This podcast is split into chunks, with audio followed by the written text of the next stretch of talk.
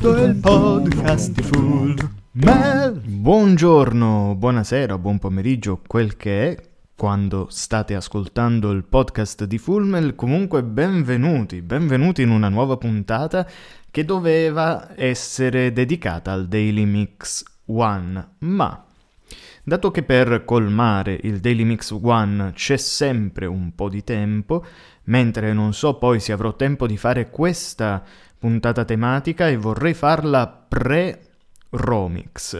Esattamente, dopo un bel po' di anni tornerò nella fiera dedicata al fumetto e al games, insomma a tutto il mondo nerd che ci circonda e che ogni giorno ci dà sempre nuove informazioni, nuovi prodotti ed emozioni. Volevo dedicare, insomma, una puntata alle sigle dei cartoni animati. L'idea era proprio quella di andare a fare una puntata tematica su Cristina d'Avena, cosa che non abbiamo mai fatto e in effetti sarebbe anche carino. Perché? Perché Cristina si esibirà il sabato al Romix.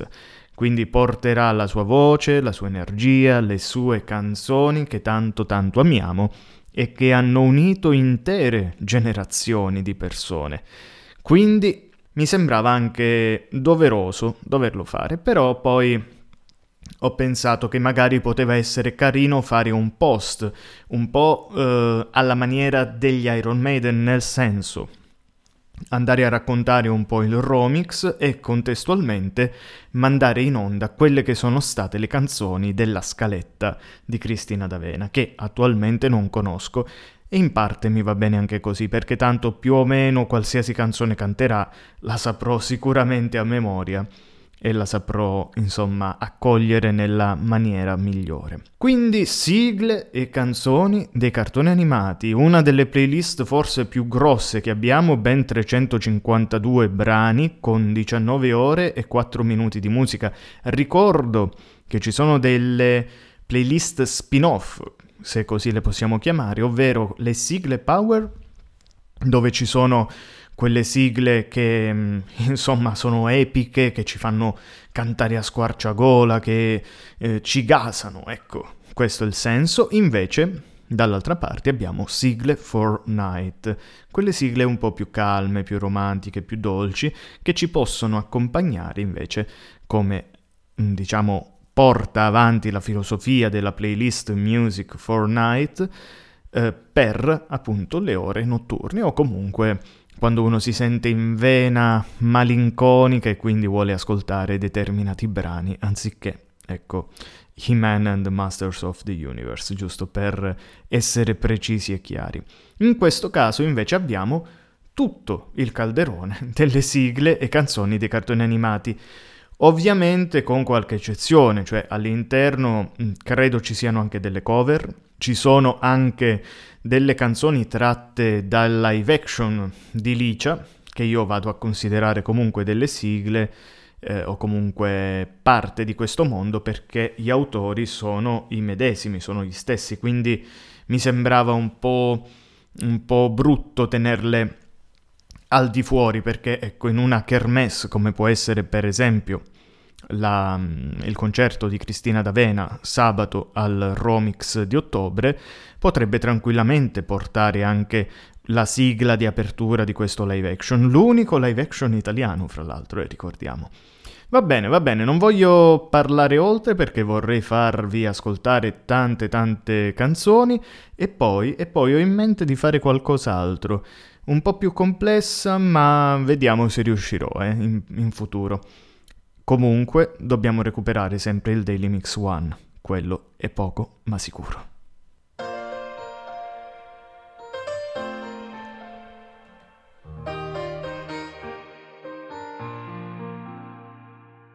Con un amico sai che ogni giorno straordinario ti verrà che gioia avere un amico che crede in quello che fai. Per un amico che chiede aiuto, sempre tempo tu troverai. Guardar negli occhi un amico che sa già tutto per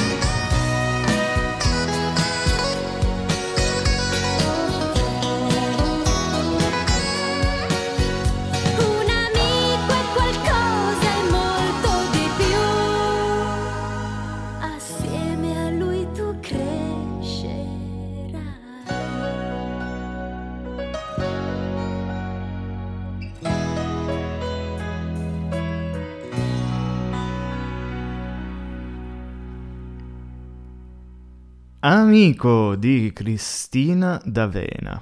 Beh, iniziamo proprio come avevo più o meno annunciato, ecco. Quindi una canzone tratta da una serie tv italiano, questa volta però non un live action, quindi non quello riferito a Kiss Milicia, ma quel, quell'esperimento strano ma ben riuscito della serie su Cristina D'Avena. Cristina D'Avena che viene formata proprio come personaggio dalla Mediaset e arriva al suo apice dopo appunto la serie tv su Kiss Milicia, conquistando cuori e sentimenti insomma di tutte le persone che l'avevano vista vestire i panni della giovane ragazza giapponese, in questo caso invece diventa quasi se stessa ovviamente in un mondo molto più eh, ideale ecco, eh, un'università molto particolare, devo dire, con eh, amici, una band da seguire, piccoli problemi quotidiani in famiglia che portano avanti una storia abbastanza flebile, devo dire, come sceneggiatura, ma carina, carina da, da guardare, da assistere, specialmente grazie alle canzoni che portano avanti.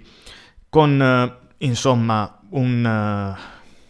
Un Carucci, un Carmelo Carucci in, pieno, in piena fucina ecco, di, di creazione, di creatività, e Alessandra Valeri Manera che stava anche lei raggiungendo l'apice, insomma, fine anni 80, poi anni 90 abbiamo davvero l'apice di questa produzione, di questa produzione.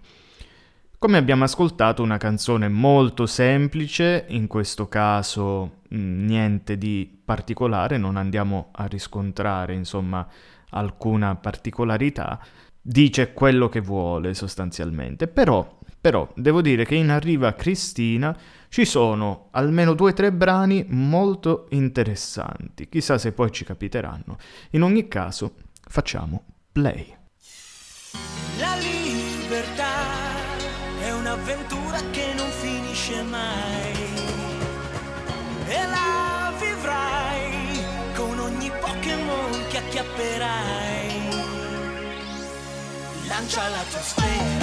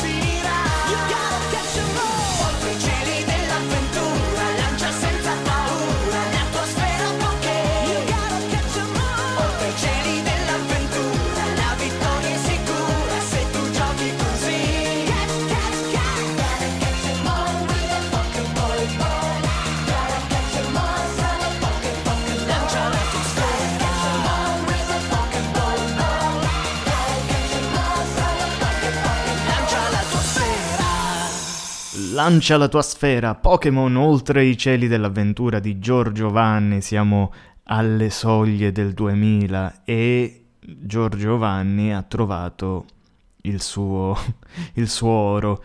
Grazie a Dragon Ball, ma anche, forse, soprattutto, grazie ai Pokémon, che hanno avuto un successo immediato e planetario grazie alla serie TV che oggigiorno, insomma, si becca tante critiche dalle persone, ma semplicemente perché non si è saputa evolvere e quindi è rimasta un po' sempre uguale a se stessa nel format delle puntate e quando cerca un minimo di cambio, insomma, non lo fa in maniera perfetta. Però qui, qui eravamo ancora giovani e spensierati, guardando oltre i cieli dell'avventura, sognavamo Ash vincere la Lega Pokémon. Cosa che avverrà molto e molto più tardi, quando ormai tutti noi, insomma, abbiamo già ottenuto delle nostre vittorie nella Lega. Ecco, sembra un po' cringe da dire, nella Lega della Vita, però comunque, comunque questo è storia. Max Longhi insieme a Giorgio Vanni si conquistano a inizio 2000 una fetta importantissima di pubblico, oggigiorno probabilmente il secondo più famoso o pari merito insieme a Cristina D'Avena. Insomma, Cristina ha avuto ovviamente una carriera molto diversa, in un'epoca molto diversa in cui i suoi dischi venivano venduti davvero come eh, i dischi delle band più seguite, dei cantanti più seguiti. Giorgio Vanni nasce nell'epoca multimediale, dove comunque le sue vendite le ha fatte, ma ovviamente non può essere paragonato. Mediaticamente però, soprattutto a livello social, io secondo me Giorgio si sa muovere un po' di più, avendo un po' questo spirito anche più verso la modernità, de- definiamola così, credo che si sia uh, accaparrato una bella fetta di pubblico. Però, però, comunque, loro due hanno anche collaborato molto, soprattutto in Pokémon, a mio parere alcune delle sigle migliori vengono proprio dalla collaborazione di entrambi, e quindi, insomma, vale la pena poterle ascoltare tutte quante, come proprio questa qui. Non aggiungo altro se non di andare alla prossima sigla.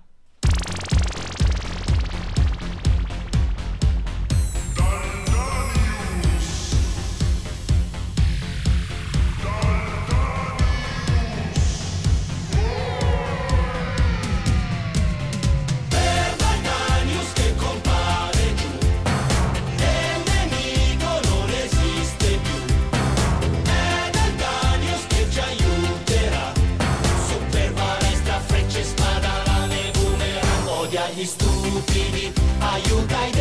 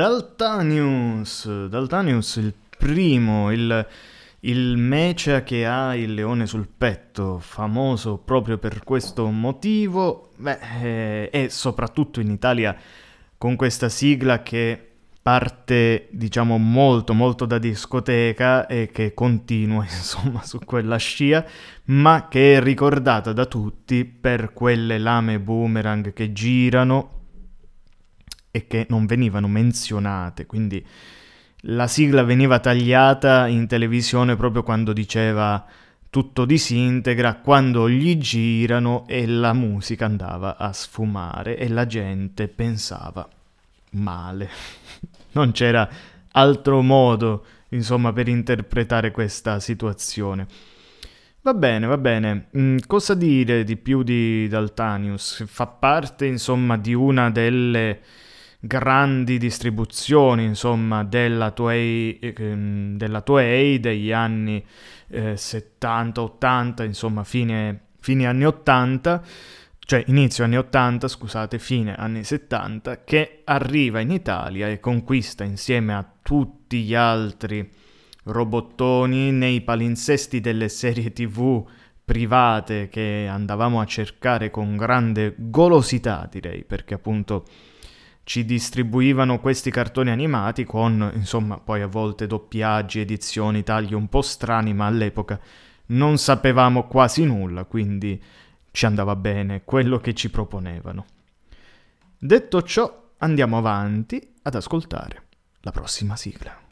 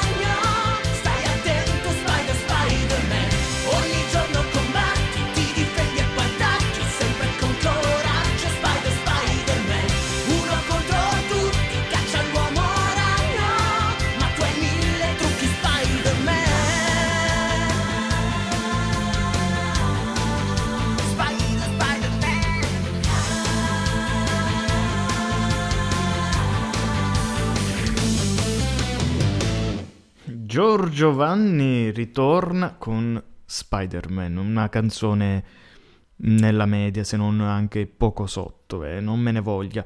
Il ritornello sempre accattivante, una delle forze di Vanni è proprio costruire un ritornello che sappia entrarti nella testa con delle assonanze molto ricche, con parole abbastanza semplici da poter essere ricordate poi nel tempo, però è una sigla che onestamente è rimasta lì, è rimasta lì, non viene quasi più ripresa né ricordata. Purtroppo, insomma, capita anche questo nel grande calderone delle sigle che comunque negli anni 2000 ha fatto il suo.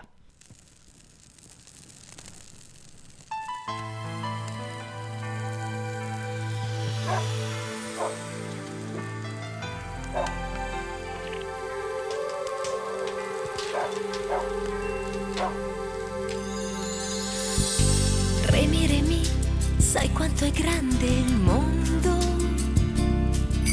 Certo che sì, fanciullo vagabondo. Remi, Remi, vai cerca la tua strada, che forse un dì ti condurrà a casa. Remi, Remi, ascolta sempre il cuore. Solo il cuore sa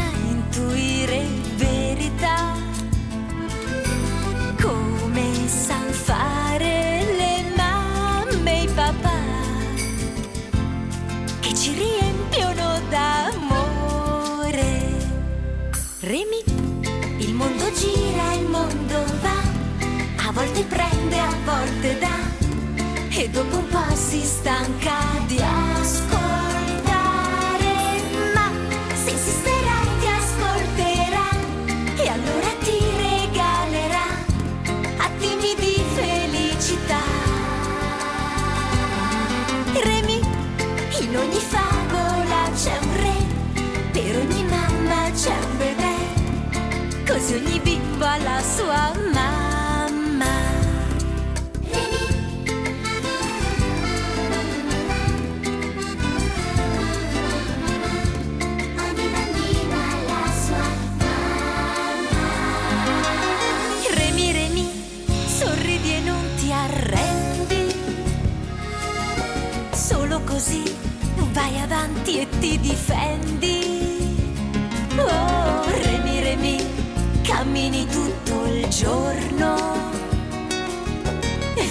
per lì un grande giro tondo. Remi, Remi, ascolta sempre il cuore. Solo il cuore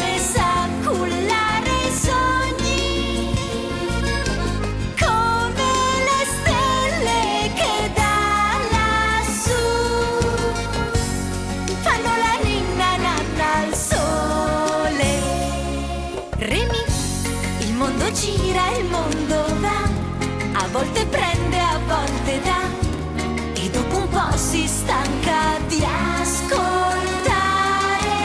Ma se insisterai ti ascolterà, e allora ti regalerà attimi di felicità.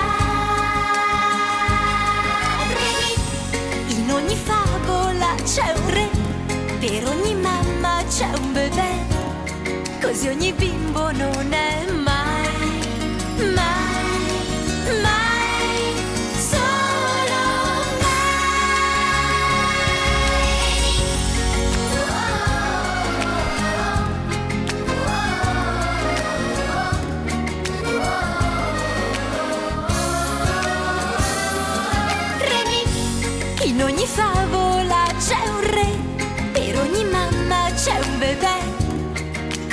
bimbo ha la sua mamma.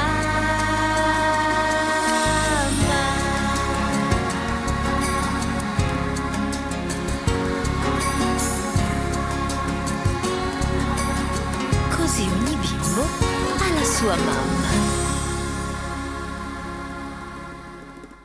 Ascolta sempre il cuore Remi che va a prendere il posto della vecchia canzone dedicata a, a Remy, insomma uno degli orfanelli più sfigati e sfortunati del mondo, ma capace, capace di riportarsi sullo schermo con una verità assoluta, unita anche a una cura incredibile per quello che riguarda i disegni, le atmosfere, eccetera. La serie televisiva, infatti, Remy e le sue avventure della Tokyo Movie Sinsha del 1977 è un piccolo pezzo di storia che va assolutamente recuperato. Non solo perché appunto fa parte di tutto quel filone che porta in Oriente storie occidentali scritte e realizzate, cioè ovviamente sceneggiate e realizzate anche per eh, accaparrarsi un po' il mondo occidentale, quindi pensate per esempio ad Heidi che è uno degli esempi più fulgidi, seppur preso in giro ormai come, come, prodotto, ma resta un prodotto così ben fatto e così appetibile per il mondo occidentale che quasi quando si dice a qualcuno che, a qualcuno che ovviamente non sa insomma molto di questo mondo se non da spettatore vago e, e, e inconsapevole di ciò che sta guardando, Appena si dice che Heidi è un prodotto giapponese, ovviamente confrontandolo con i vari anime che c'erano anche in quel periodo, la reazione è immediatamente di un grande, di grande clamore, perché comunque c'è un disegno e un'attenzione alla storia e determinate cose che fa saltare agli occhi proprio una cura che solitamente a quell'epoca non c'era, ma anche uno stile proprio che non c'era.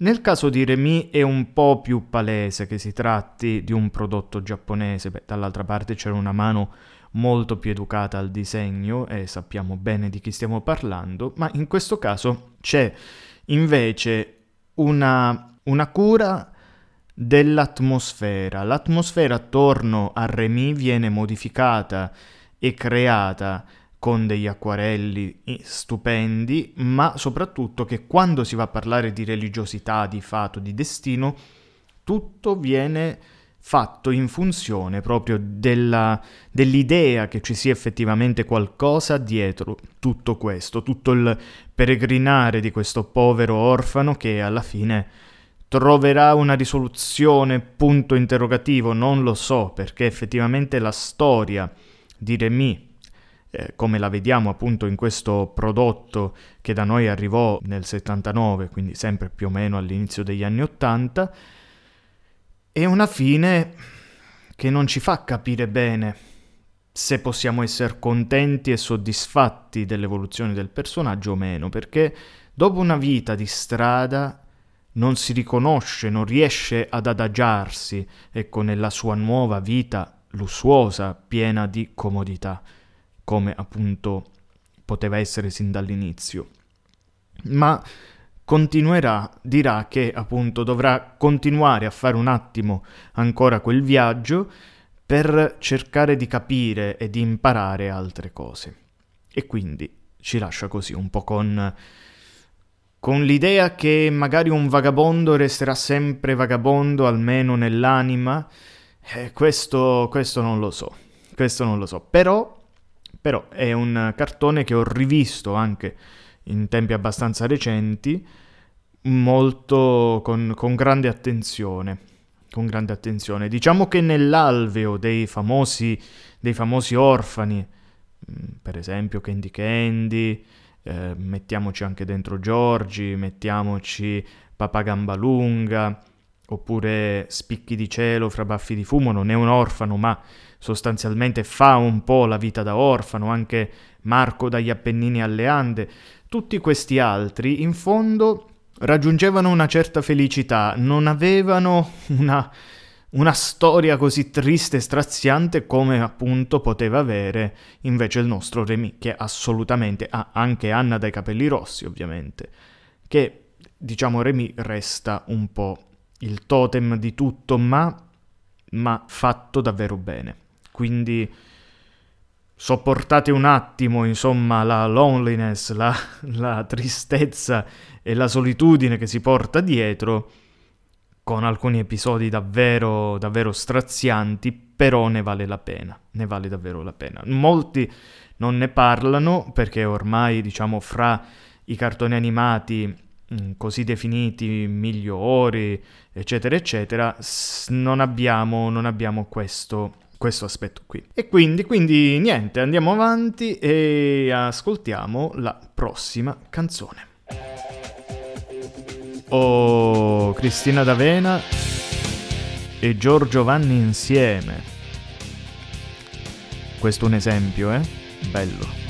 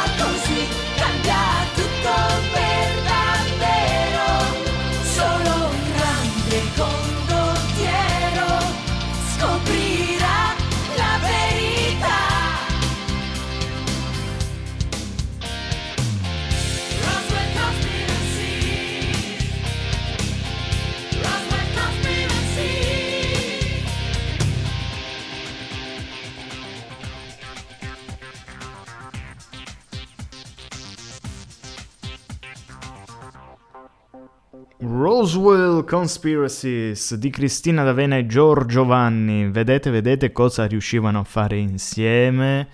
E mannaggia, mannaggia che non ci hanno provato più di una volta. a- a- cioè, sì, sicuramente più di una volta ci hanno provato, però, però, insomma, poi si sono lasciati un po' andare. Secondo me, unendo le forze, avrebbero potuto fare davvero cose eccezionali ancora oggi, specialmente oggi dove la sigla, insomma, ha perso il suo potere e quindi, un po' come sta facendo Giorgio Vanni, bisogna, bisogna aggrapparsi a quella costruzione di canzoni tematiche ovviamente riferite a un personaggio, a una serie tv, eccetera, che possano ecco, essere rilanciate a prescindere dal prodotto. Secondo me quella è l'unica strada oggigiorno se si vuole far sopravvivere il genere.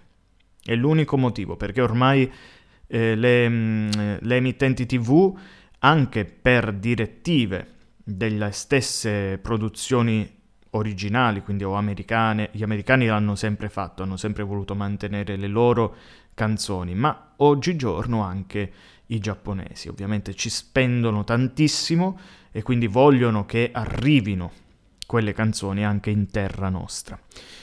Roswell Conspiracies, sempre inizio 2000, siamo in quel periodo ecco di mezzo dove i due si contendono la piazza e qualcuno pensa di mixarli insieme. Una canzone bella energica con uh, delle chitarre elettriche che la fanno da padrone, ovviamente un rock pop, eh, non è che stiamo parlando di cose chissà come particolari, ma quel che basta per aumentare eh, la, il brio, ecco, proprio le emozioni che si provano durante, durante la canzone, soprattutto durante l'esecuzione. Una canzone che è particolare perché ha questo ritornello che va come un'onda, si abbassa e poi si alza e arriva insomma al suo apice, mentre insomma le strofe rimangono molto attente a una ritmica bella, bella presente, ecco. Va bene, va bene, andiamo avanti. Eh, sì, sì, stiamo andando molto veloce, sia perché ovviamente sulle sigle dei cartoni animati c'è poco da dire, a meno che poi uno non si metta a fare la, l'analisi totale di ogni cartone animato che passa, però ovviamente non è che possiamo star qui a parlare, a fare analisi di cinema in questo modo, quindi semplicemente quattro chiacchiere e si sceglie la prossima canzone.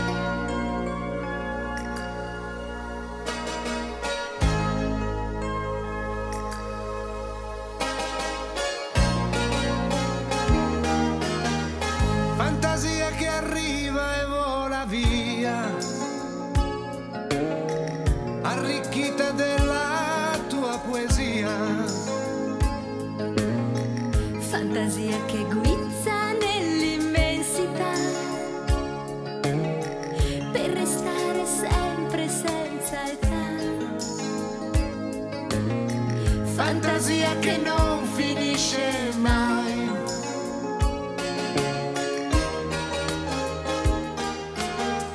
Fantasia che corre a briglia sciolta va, superando ogni volta.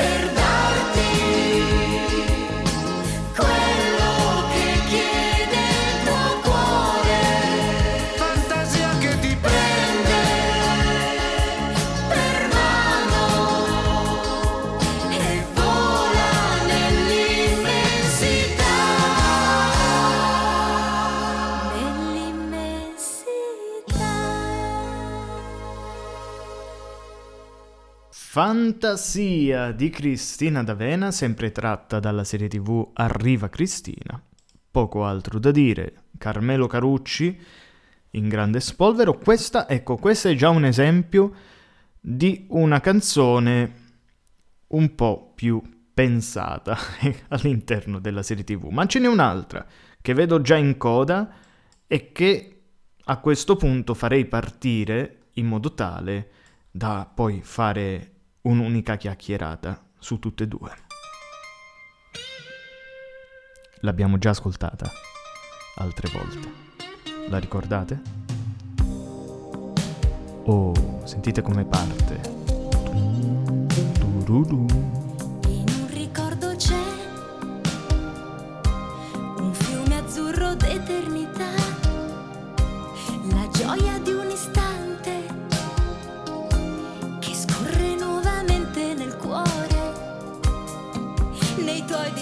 discorsi poi ritornerà in un momento di tranquillità, un sussurro di felicità. In un ricordo c'è.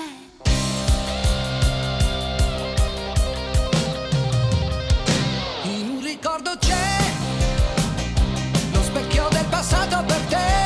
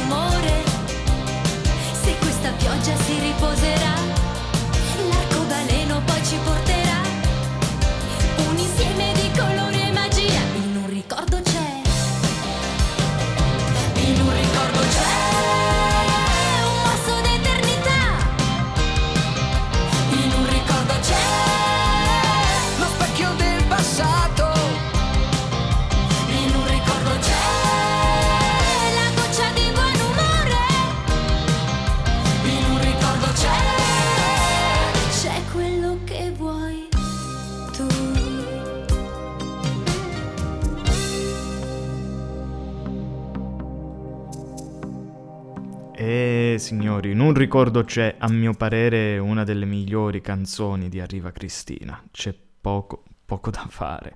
Arriva Cristina con...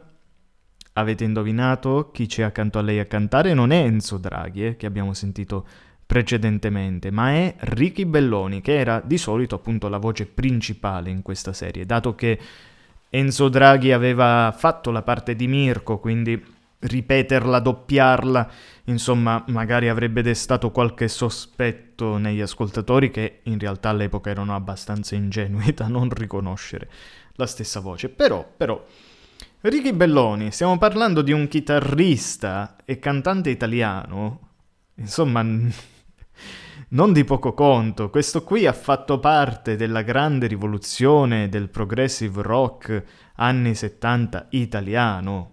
Italiano. E certo, voi direte, vabbè, eh, poi è finito a fare Arriva Cristina. Come, come diceva un personaggio nella serie di Boris, eh, ho fatto, insomma, grandi cose, ora faccio i soldi. No, beh, lui ha fatto parte degli Storm, Sri- degli Storm Six eh, con Claudio Rocchi e poi è entrato anche nei New Trolls che abbiamo ascoltato proprio l'ultima volta e che, ripeto, sto preparando, ecco, sto cercando di preparare anche un, uh, un focus su di quello, ma oltretutto ha collaborato anche con, uh, oltre appunto Cristina D'Avena, e quindi prendere parte a tante canzoni, per esempio una spada per Lady Oscar, con Vincenzo Draghi, con Enzo Draghi, quindi... Mh, mm, pensiamo già quella canzone di Lady Oscar è davvero davvero bella, ma se volete ecco qualche, qualche chicca in più, lui ha lavorato anche con De André, con Battiato, con Celentano, con Vanoni, con Milva, con Mina, con Anna Oxa, è stato, insomma, è stato davvero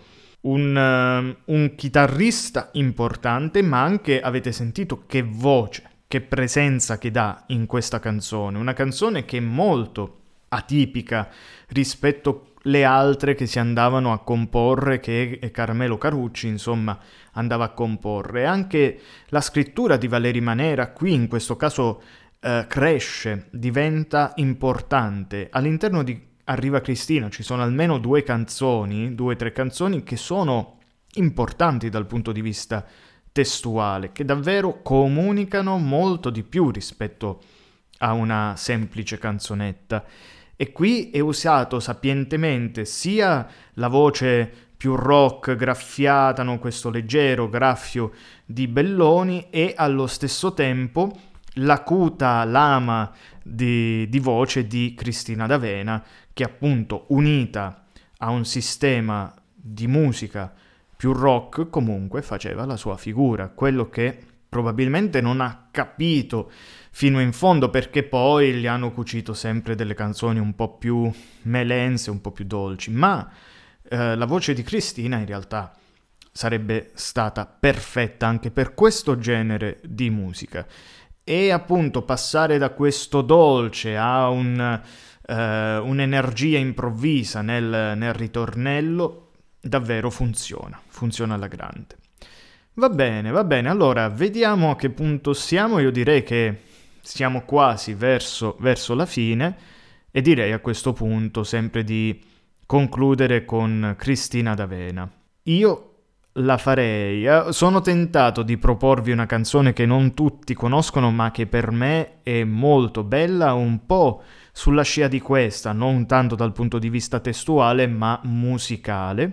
E un'altra che sicuramente molti fan di vecchia data conosceranno e che appunto mi piace dal punto di vista musicale perché seppur trattata con sonorità più da carillon, se noi la pensiamo in un altro senso, ha davvero una musica niente male. Allora io direi di quasi quasi proporvele tutte e due, però prima quella conosciuta e poi quella un po' non sconosciuta, perché magari poi la conoscete, siete fan di vecchia insomma di vecchia data nel senso che avete studiato bene a casa e quindi poi magari la conoscete, però diciamo che non viene quasi mai portata ai concerti ed è un peccato perché... Eh, perché? Poi la ascolterete. Intanto iniziamo con quella più conosciuta.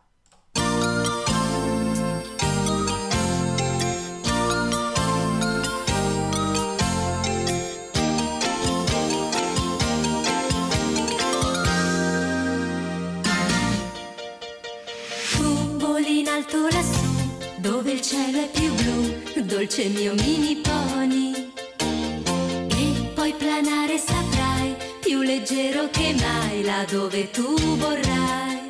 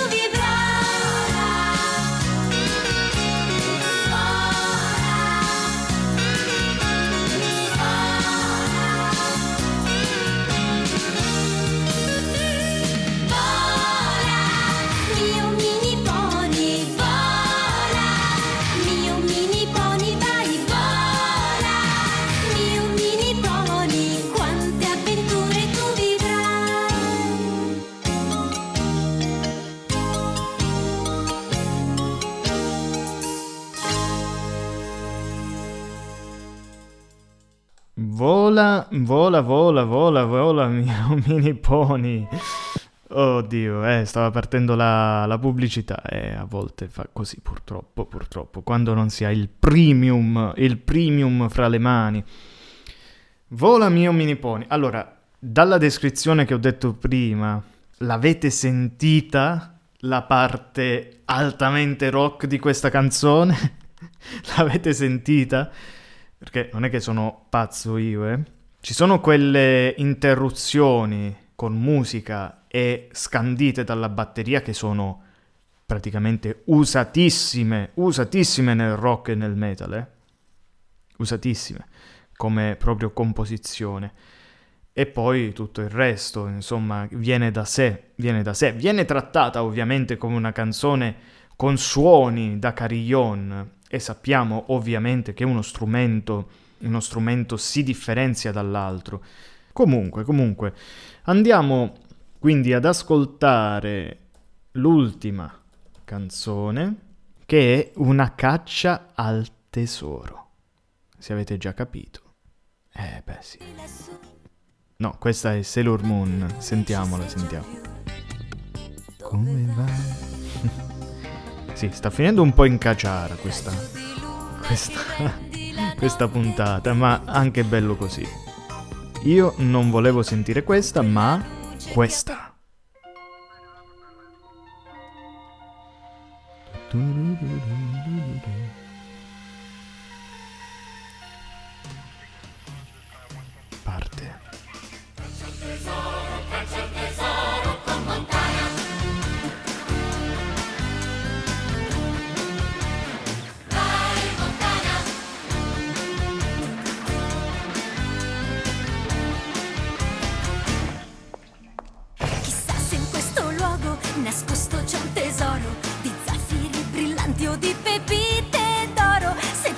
C'è so che Montana prima o poi lo troverà.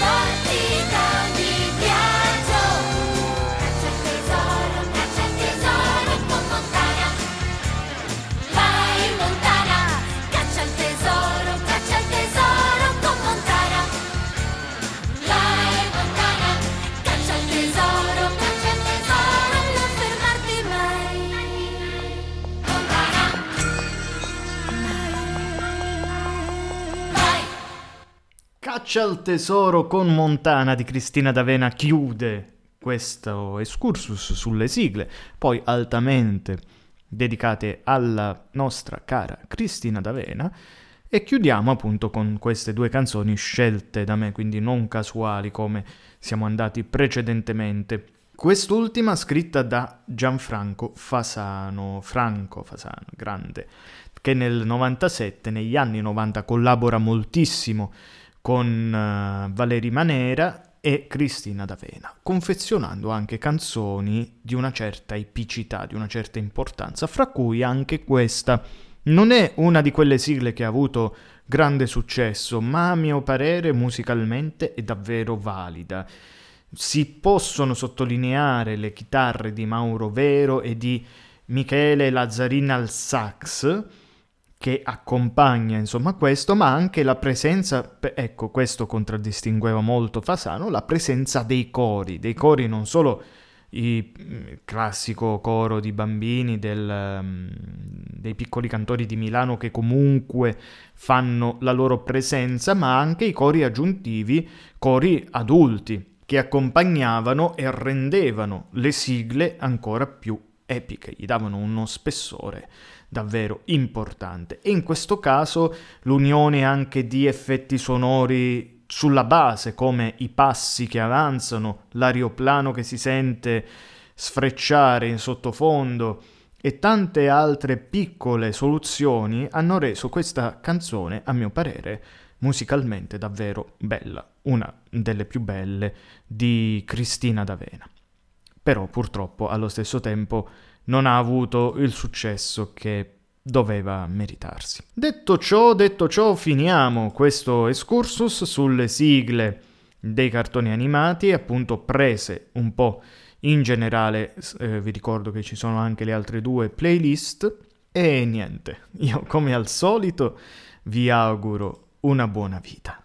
Questo è il podcast di Full Mel